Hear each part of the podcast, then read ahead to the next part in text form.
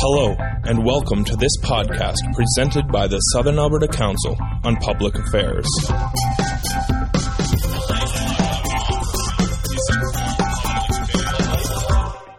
Um, good afternoon. Thanks for coming today. Um, my name is uh, Crystal Frank, and I'll be your moderator for today's session.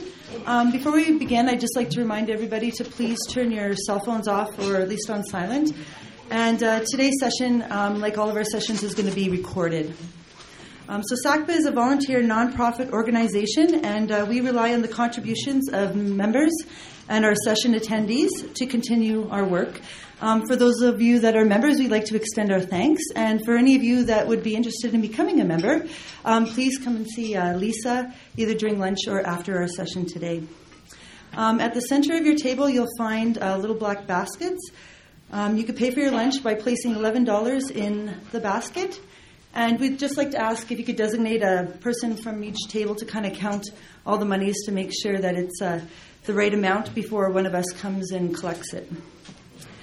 Um, I'd like to take a moment to thank our partners, um, the University of Lethbridge, for its support and uh, distribution of our notices, um, Country Kitchen Catering for the great lunches, Shaw T V for broadcasting sessions Sunday at four thirty p.m., and to the Lethbridge Herald, as well as all other media for covering SACPA events. So today's session is called uh, the Truth and Reconciliation Commission, Why Does It Matter to Us? Uh, we're going to follow a format that includes twenty-five to thirty minutes for the presentation, um, followed by lunch and then a question period. And our meeting today will end at about one thirty. Our speakers today are uh, Julie Graham and Mike Frank. Julie Graham is the Human Rights Education and Campaigns Coordinator for Kairos. She is from Coast Salish Territory in B C, and is an educator and writer and has worked on right relations and Indigenous rights for the past twenty years. Um, Mike Frank is the Director of Operations for the Blood Tribe Department of Health, and his background includes working as a health support worker with the Indian Residential School Program. Um, let's uh, give Julie and Mike a warm welcome.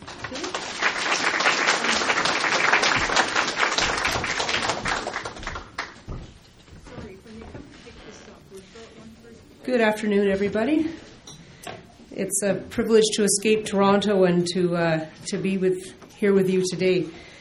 And I want to thank SACPA for offering this chance, and also Kairos Lethbridge, which is the local expression of uh, the National Kairos Coalition, and a fantastic group, but I will gladly sing their praises more extensively after my fifteen minutes are up. And I want to take the chance also to thank the uh, Kainai First Nation, um, whose traditional territory we're gathering on today to listen and to learn.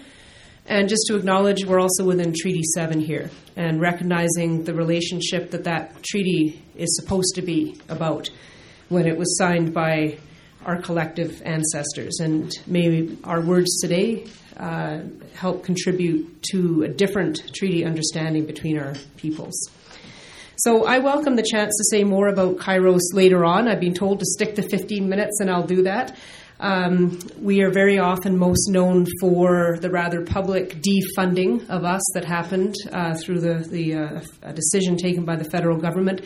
But we're much more than that, and I would really welcome the chance to tell you more about that after. But for the moment, I'll just say that we are the social justice coalition of eleven Canadian churches and church organizations. So that's the national body. But at our heart and roots, we are also a grassroots community-based movement, and Kairos Lethbridge is one of about one hundred thirty Kairos communities across the country. And we've worked on right relationship and Indigenous rights for about the past forty years, beginning with one of our predecessor coalitions, Project North. But what I want to talk about today in just a minute is why we decided to publicly get behind the, tr- the work of the Truth and Reconciliation Commission on Indian Residential Schools, to give it its full name. So first, I just want to also acknowledge that I, as Crystal said, grew up on uh, Coast Salish territory, Stoltloat Nation to be exact, but I didn't know that. I'm the daughter of British immigrants uh, who came here after World War Two looking for a better chance in life. And I wound up really not knowing anything about who was here long before me. And that's been one of the things, I think, that's really driven my own personal life as well as my professional life, the stories that we just don't know as non-Indigenous or settler people. So I think in that context, um, I'm going to say I want to address myself primarily today to the settler, immigrant, newcomer folks who are here, the non-Indigenous people. I think Indigenous communities already have their own very diverse understandings of why the Truth and Reconciliation Commission is important and what some of its flaws might be. But I find that my people are the ones who have a lot of catching up to do on that question. So, Truth and Reconciliation Commission. What does it mean to us? Why go? Why go listen to the stories? I want to start with a practical point and say that as Albertans, you've got a tremendous number of opportunities coming up very shortly. Uh, the T R C is entering the final public year of its mandate. Um, it's going to wrap up in June twenty fourteen at an event in Ottawa. Um, and so you folks here are entering um, amongst the final five community hearings that the T R C is going to be holding. And those will start June sixth to eighth in Red Deer. And we have resources with uh, all of the dates and locations of those hearings. Edmonton will host the final national event for the country this coming March. And at those events, former students um, and others directly impacted by the schools tell their stories. It's as simple as that. There's sometimes other things that happen around that, but that's the heart of what the T R C is about. And just to give you a little bit of context, there are currently around eighty thousand survivors of the schools in Canada today, and there were over one hundred fifty thousand Indigenous children in the schools at the height of that system that ran from roughly eighteen eighty to the nineteen seventies, although the last school didn't close until nineteen ninety-six. So we're not talking distant history here. And the settlement agreement that was reached between the survivors, the federal government, the churches that ran the schools, um, and, and Indigenous groups, they all came together to create that agreement, recognizes one hundred thirty-nine residential schools. So not, not a small number. And here in Alberta, they were around twenty-five schools. So I think actually Alberta hosts the highest number of schools in the country. So we're not talking about an insignificant topic here. I I would say to you today that the T R C gives us a unique space that will not soon come again. A lot of survivors are elderly. Um, many missed the chance to tell their story before they died. And so if you go, you will hear a lot of pain and a lot of courage from your neighbors, quite literally your neighbors in some cases if you go to a community hearing. And you'll have a hand in, in helping to break a very long silence. And you might come to understand each other here in Lethbridge and in Blood territory in a different way, in a way I think that's, that's desperately needed. So that's my pitch for why you should go, and I'll keep building on that. But I, one of the things I, I, I kind of uh, smack into right off the top when I talk about this at workshops or do media interviews is, well, why is hearing these stories important? Why would you go listen to them? Because you go in knowing you're going to hear some difficult things. So why would you choose to go? My friend Annette Sear in uh, in Saskatchewan is, is Métis and Pasqua Cree, and her dad went to the Labrette School near Fort Capel, Saskatchewan. And she uses an exercise in, in workshops in which she invites people to imagine being in a community with no children. And she's not asking people to imagine yourself being Aboriginal or Inuit or Métis. She's asking people to imagine your community without children. And then to imagine if your kids were taken away, often forcibly, by order of the government and with the collusion, active participation of uh, four churches.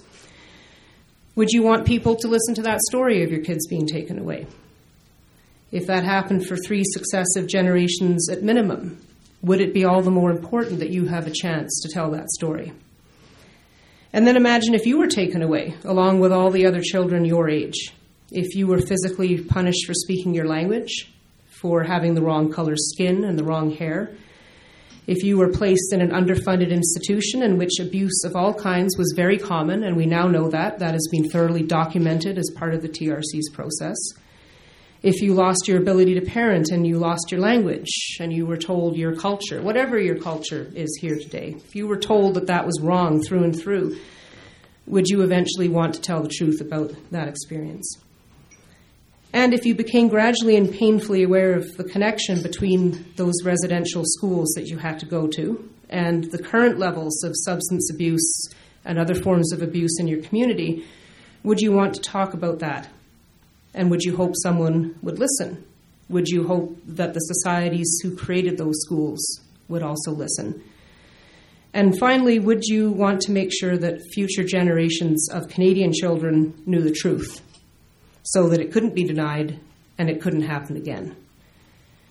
That's what the T R C, in my view, is, is trying to create the space to do. And the reality is that for decades, these stories were silenced. And survivors, for example, that I've heard in hearings talk about uh, being married to their spouse for forty years and the spouse not knowing anything about what happened to them in the schools. And for my community, for the non-Indigenous community, I would ask how many people in this room who were non-Indigenous learned anything about residential schools in your secondary or post-secondary education? Put your hand up if you if you learned about them.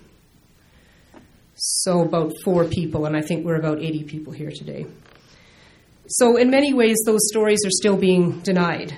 Um, if you, next time C B C does a big story on, on the T R C or residential schools, check out the comments in the social commenting section that are standard fare on any website these days. And these are things I also hear at, at, at workshops when people are honest, when non-Indigenous people are honest about their reactions.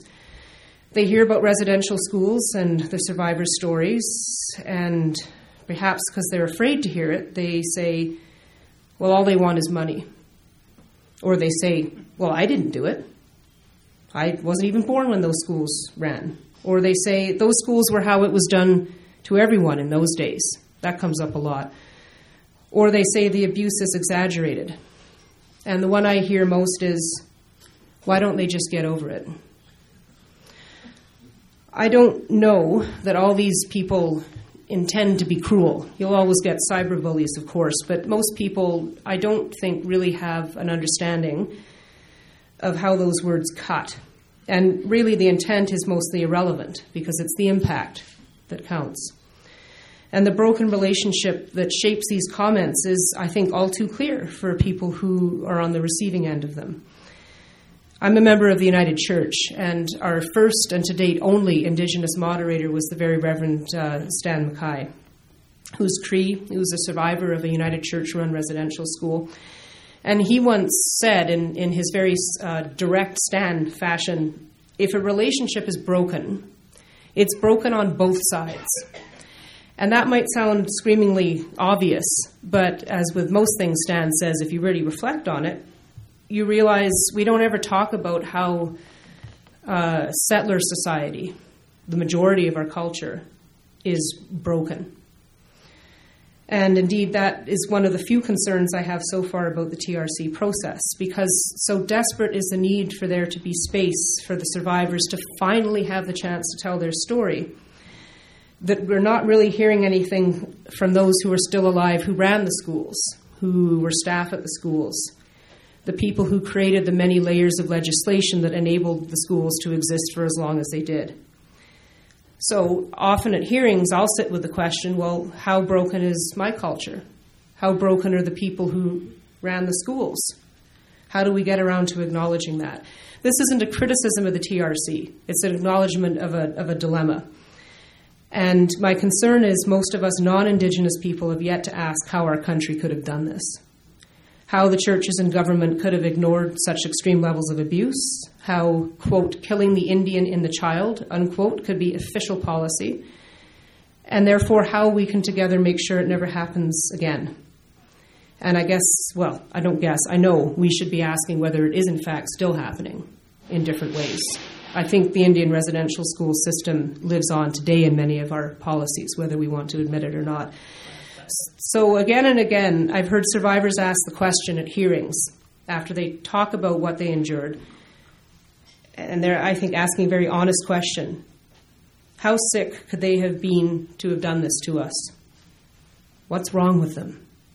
And it's not asked in a spirit of hate that I've ever heard. It's a question when you're living with that abuse to ask, how, how could someone have done this to me and to us? And I have to say, I don't think any of the churches or any of us as Canadians has yet honestly answered that question. So therefore, how can we take responsibility for what was done and for what continues to be done if we don't ask these questions? I was at an event, a Kairos event with Ellen Gabriel, it's, uh, quite a well-known Mo- Mohawk uh, spokeswoman. And uh, at that event, she was saying her definition of reconciliation is not having to say sorry twice for the same thing. And I don't think we're we're quite there yet. I have some hope we can get there, but I don't think we're there quite yet. So where do we go from here? Where do we go if we acknowledge the relationship between Indigenous people and settlers is broken?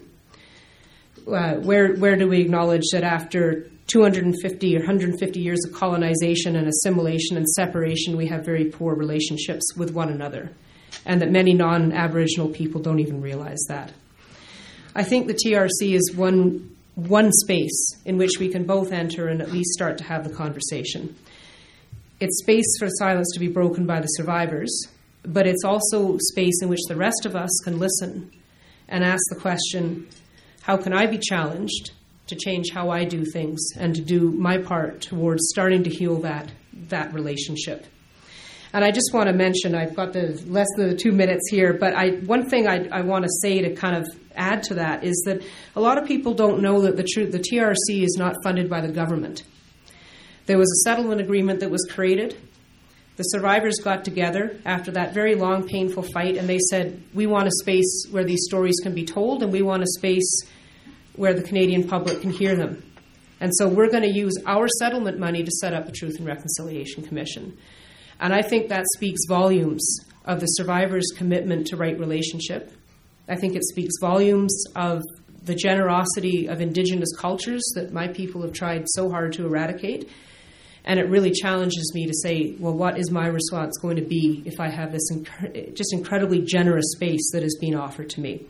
And let me stress, every person in this room can go to the hearings. And a lot of people don't know that. And I want to ask you to make sure that more people know that they are welcome to go and that they have a very important role to play there. I'm going to close with uh, with some words from Chief Shining Turtle of White Rich Whitefish River First Nation. He's involved in Idle No More, and Idle No More, I think, is one of the big hopeful movements uh, that is offering us a way forward together. And he wrote this open letter to non-Aboriginal, non-Indigenous Canadians. And he says, the round dances you see in your malls are blocking your roads, are both a call for change and a celebration of our culture. They are organized by our youth, and I am proud to watch them find new and visionary ways to combine new technologies with Aboriginal culture and a commitment to self-determination. They are also dances for life. They are call-outs to remind us all to respect the earth and our relationship with each other. The circle of those dances is not complete until you join us. And again, he's speaking about non-Aboriginal people here. I know it is up to you to know your own journey. I know, however, that many of you have hearts open to hear this call, and so I speak these words into the circle between us. Let us work together to ensure respect for earth, the water, and our fellow creatures. Let us work together to honor the sacred treaty relationship we have with one another, and let us work together to creatively, peacefully, and firmly push our government to repeal or amend the recently passed laws which harm the earth and us all. And in that spirit, I thank you, and I hope these words will uh, lead you to come out and to listen at the extraordinary opportunity that is the Truth and Reconciliation Commission. Thank you.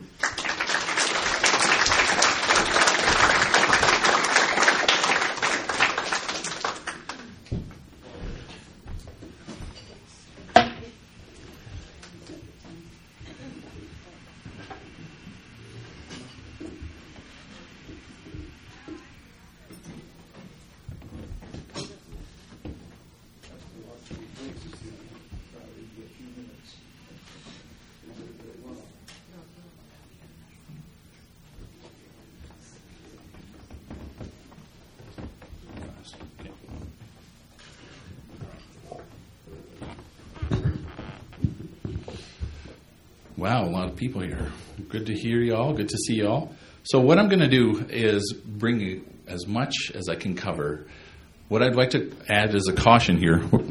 as, as a caution here, this is what I'm about to discuss is a, actually a year study at the University of Lethbridge in our Native American Studies program. A lot of terminology is going around here, so let's clear that up right away. And then I'm going to spend a short time after that. So here we go. So the issue behind, let's, let's just say the Indian problem that had existed for Canada was they said, let's come along and let's label these uh, savage, these savage children. We need labels so we can compartmentalize them. So I'm going to hit you with something like that real hard in your face stuff. So the idea is not to make you feel uncomfortable, but just to retell the history at the time. So here we go. Aboriginal people is a very confusing term, and I hope in the short slide presentation you'll see exactly how confusing matters can be when you label the Indigenous people. So Indigenous people, Aboriginal people, according to the Charter is where we get our roots, Section thirty-five, Sub four. Okay? So we had gotten into this place where we're saying you're referring to the people without regards to their identity and origins. Here we go. American Indian. That's an American term that gets confusing. So American Indians primarily in the States. We don't use that in Canada. I'm doing this for an effect here. So the band, an Indian band, a gathering of a formal group, for example, in the Blood Tribe. Blood Tribe gets confusing. The band council, elected leadership on reserve, uh, a municipal style of government where a chief and council are elected using very similar rules to how uh, the Lethbridge City Council is governed. One mayor, not aldermen, but councilmen, right? Bill C thirty-one, women who lost their identity, their Indian statushood, upon marrying someone who was non-status. Upon receiving their Indian statushood back in the government in the nineteen eighties, they were referred them to themselves as Bill C thirty-one, so they continue to use the label. Eskimo, derogatory. I would say almost equivalent to the N-word. It's not a very nice term. However, it's been grown through history where people have said, oh, they're Eskimos. No, please don't use that term. It's Inuit. First Nation. First Nation are the first peoples here. That's who the treaty was signed with. When we talk treaty, we're not talking Aboriginal people. We're talking the First Nations because we exert our nationhood by saying we were here first. The Idle No More movement expands on this more. They run with this more. So that's where they get their roots and their authority to do so. The First Nation matterhood here is where Indian bands had replaced it with First Nation. I'm, I hope you're all taking notes. That's all I do. So as we move on here, Indian, the term Indian. Indian is an actual legal term in Canada today under the Indian Act, federal legislation.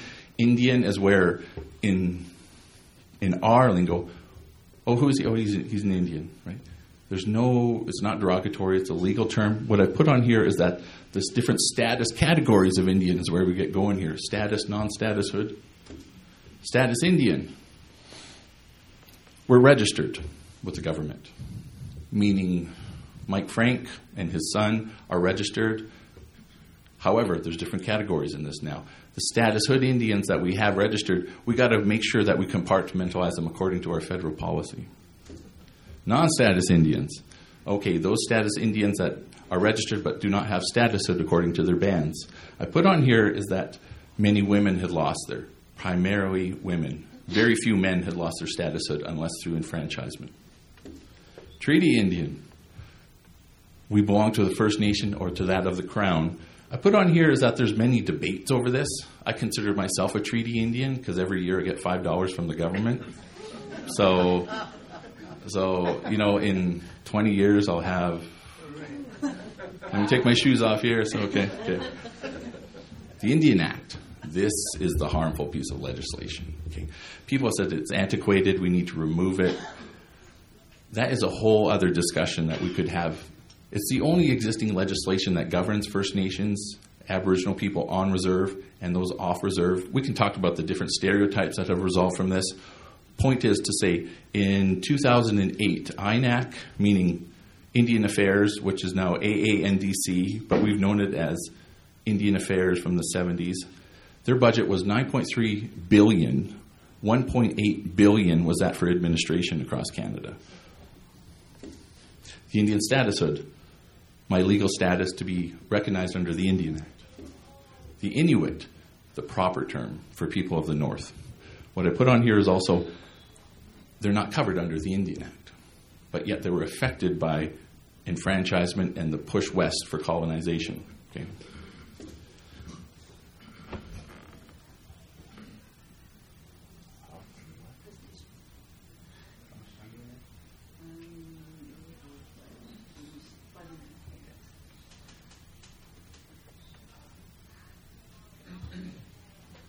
So, having heard all that terminology, that's how we test our university students. They need to know that stuff, because as they go forward in the world, we expect them to use critical thought and apply the correct terminology, no different than you would do in science, management, or in the world's best discipline, philosophy. Right? It's true. It's true. Okay. So here we go. What does that mean today? The individuals that you see in downtown Lethbridge, the ones that, let's just, like, we're, we're going to cut through the bull here. The Aboriginal, the First Nation, the status Indians that you see walking around who have broken spirits have been through a process where their souls have been removed. And they have physical scars from it. What I'm talking about is the fact that Indian Residential School had taken the innocence of children. That harm was done right here to every member of my family and extended family and brothers and sisters and aunts and cousins. What I'll share with you is that during my time here, I worked for the last year out of the Lethbridge Lodge, attending what's called residential school hearings, part of the I A P process. And I had to tell Crystal, I can't do this anymore. I've heard over three hundred stories of residential school survivors, of how they were treated. I can't share too much. But what I can share with you is that children as old as four years old were taken away from their homes, and they didn't see their parents till again till they were twelve, thirteen, at the hands of the church. A lot of Aboriginal people blamed the church because they were the ones that carrying out. In the church's defense, they were contracted out.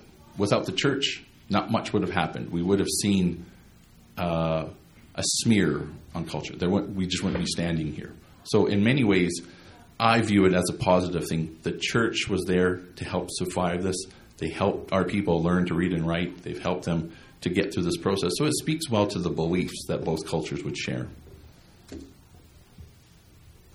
The T R C was meant to address these harms. For example, I'm going to talk a bit more graphically here. I there's a there's a residential school called Saint Mary's and Saint Paul's on the Blood Reserve here. And uh, my dad ran away from there when he was five and a half. The R C M P scout went and got him at our home by Spring Coulee. And Grandpa was jailed because he didn't want his son to go. So to send the lesson, they jailed Grandpa, uh, Tom Three Persons, the rodeo cowboy, first cowboy from the Calgary. And they fined them fifty dollars. So in, in uh, nineteen forty, uh, uh, nineteen, sorry, nineteen fifty-three, that's a lot of money. So what Grandpa did was, well, we can't pay this. Well, you do the time. You're going to spend eight months in jail. So Grandpa Tom, as I get where my animosity from, he says, too bad. He told one of my relatives, I've got money saved. It's in those. Go get it. Pay our fines and we're out of here. So therefore, you know, Dad's, that was at Christmas. And so he was back. And the way he was treated was, I can't even talk about, because I'll start breaking down and crying here. The fact is that that was one of the positive stories. Okay? There's a certain culture that exists when the Truth and Reconciliation is meant to capture those type of stories and to say, we need to remember Canada's history, the negative and positive. So here's what we're doing at the Blood Tribe. We have the bit of the background here. It's, it's a little too much to gather, but here's your process. So we said, as part of the Blood Tribe's mandate under the health department, we need to recognize and and show the, back to the community that their words are not forgotten. Okay, in our Indian culture, we talk a lot, right? That's the oral transmission of the culture. That's how our stories get passed down. We don't write them in memoirs and stuff until recently, but we do get them on many stories. So we've gotten this entire process I'll run through shortly. But I want you to show that as this had come into place, let me get this. One minute, okay. We have seven community projects underway. Those are monuments, those are billboards, those are community works, these are pictures and graphics to tell stories like what had happened. And here's why, as I close this on a very uh, stern note. The children that have been through this process have had their existence erased. So any culture that they were carriers for that generation has also been erased. So there's certain words that don't exist anymore, certain songs that don't exist anymore, certain people that don't exist anymore, because children who had T B had passed away too, and we don't know where they are. So we don't know what they had come. A mother, for example, had told me that she had left her son in residential school when he was six, and that was the last time she saw him. Until summer, they told her. She, upon going to pick him up, ready for the summer season, she said, uh, the nuns and priests said, well, he's not here anymore, so deal with it. And next. So those are the powerful stories we've had, and there's a lot more we could have in discussion format, but let me close on this point here. I would like you, you know, I'm always available in the community. There's many good people in here, but the healing is what the T R C is meant to capture. Part of the T R C's mandate is this will be happening in many respective roles. So because my spouse, Crystal, is the punctual one in our marriage. Yeah, yeah. And by the way, I married a non-status person. So so that's a whole discussion. Our son is status. So that's how the bloodline works. Really confusing on that end. So that's meant to be light humor and kind of enjoy a good meal here. So let me close on this point. I would like to thank you for your time. We'll be certainly discussing this a lot more. And it's, if you Google Indian Residential School Program, you're going to find a lot of stuff. Stats closing here was the residential school program initially started with sixty million dollars, and the government thought that was enough. As of two weeks ago, the payments paid out have been one point three billion dollars, and they're growing. So it's expected to triple that. In closing, thank you for your time. We'll see you here afterward. Thanks.